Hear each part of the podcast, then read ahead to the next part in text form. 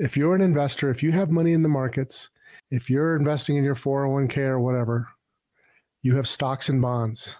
And I would say primarily if you have an investment portfolio of 500,000 or more, maybe a million dollars or more. There's three questions I really think every investor should ask.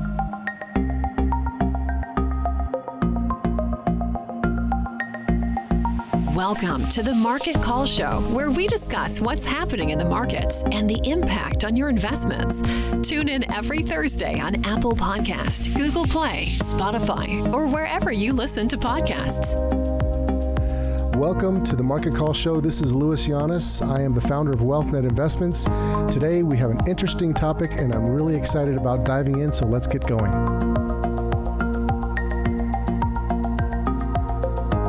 I was thinking about three questions that every single investor should ask themselves. These three questions I think should be asked primarily because people are getting complacent. I want to make sure that you really get this. If you're an investor, if you have money in the markets, if you're investing in your 401k or whatever, you have stocks and bonds. And I would say primarily if you have an investment portfolio of 500,000 or more, maybe a million dollars or more there's three questions I really think every investor should ask. The first question is Should a portion of your portfolio be exposed to the returns and volatility associated to the markets? Should a portion of your portfolio be exposed to the returns and volatility associated with the markets? What I mean by that is, should you have investments that will go up when the stock market goes up? And the obvious answer to that is probably yes, for the most part. You should have a portion. The question is, is how much?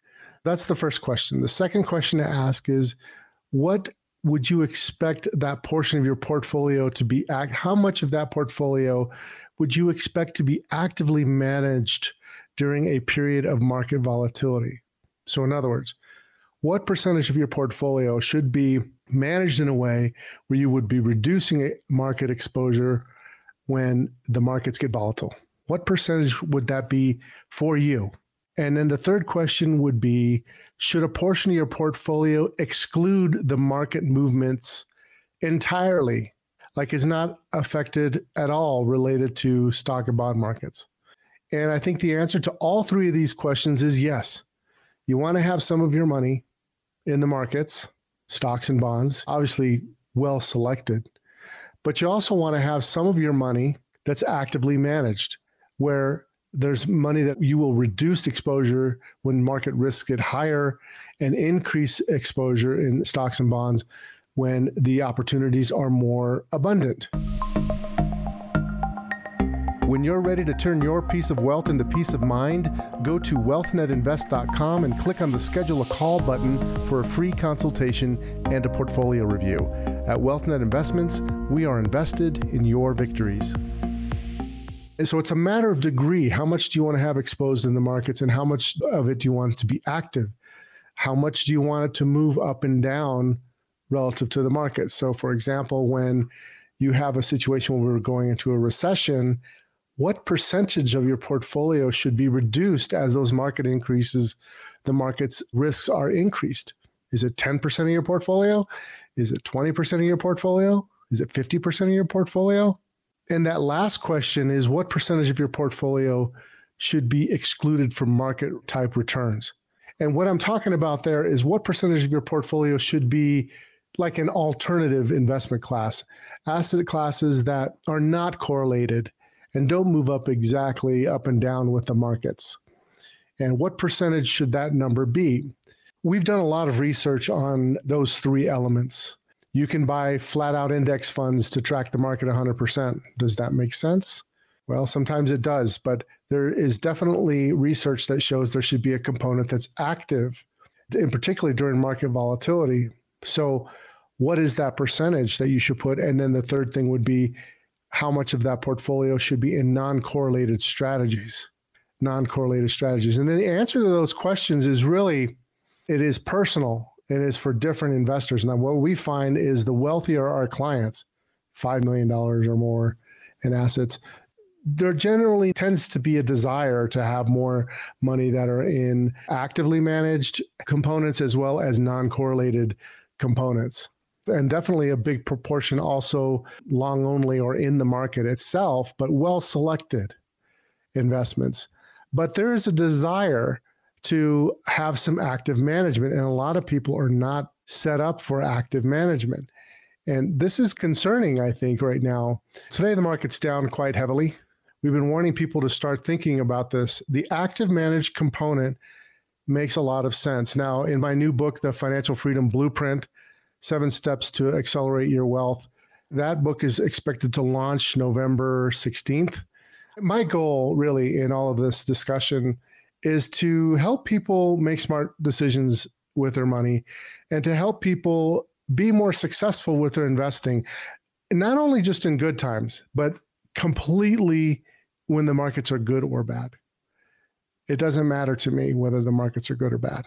What matters is that we try to earn a rate of return that is reasonable over the long haul and that we protect capital and that we grow our capital above the inflation rate because one of the things that's happening right now is, and it's always the case, inflation is always eating away at our money, so is taxes. That's my message today. Ask yourself those three questions and ask yourself are you doing anything about that yourself? How are you managing those three things? How much do you want to have exposed to the markets in general? how much should be actively managed? How active do you want to manage exposures to the stock market and the bond market? And what percentage of your portfolio should be non correlated, not related to the markets in general? That's a whole nother discussion. But ask yourself those three questions. If you want to know more about anything regarding your portfolio, if you want to have a review of your portfolio, you can always go to our website and you can always click on schedule a call. And if you schedule a call, you will have a phone call and we will discuss your portfolio and we can actually put your portfolio into some diagnostics so that you can see exactly what exposures you have. You can see what's good about it, what your expenses are, if there's any unnecessary taxes, and compare that to your risk profile and see if that makes sense to you or if maybe you should make some adjustments. That's all I have for you right now. Be sure to ask yourself those three questions because it's going to make a big difference to your wealth. For the latest episode of the Market Call Show, make sure to like, subscribe, and follow us on Instagram, Facebook, and YouTube. If you enjoyed the content of this episode, please leave us a review and comments. The information in this podcast is informational and general in nature and does not take into consideration the listener's personal circumstances. Therefore, it is not intended to be a substitute for specific, individualized financial, legal, or tax advice.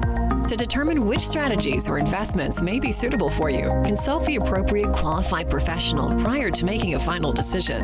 WealthNet Investments is a registered investment advisor. Advisory services are only offered to clients or prospective clients where WealthNet Investments and its representatives are properly licensed or exempt from licensure.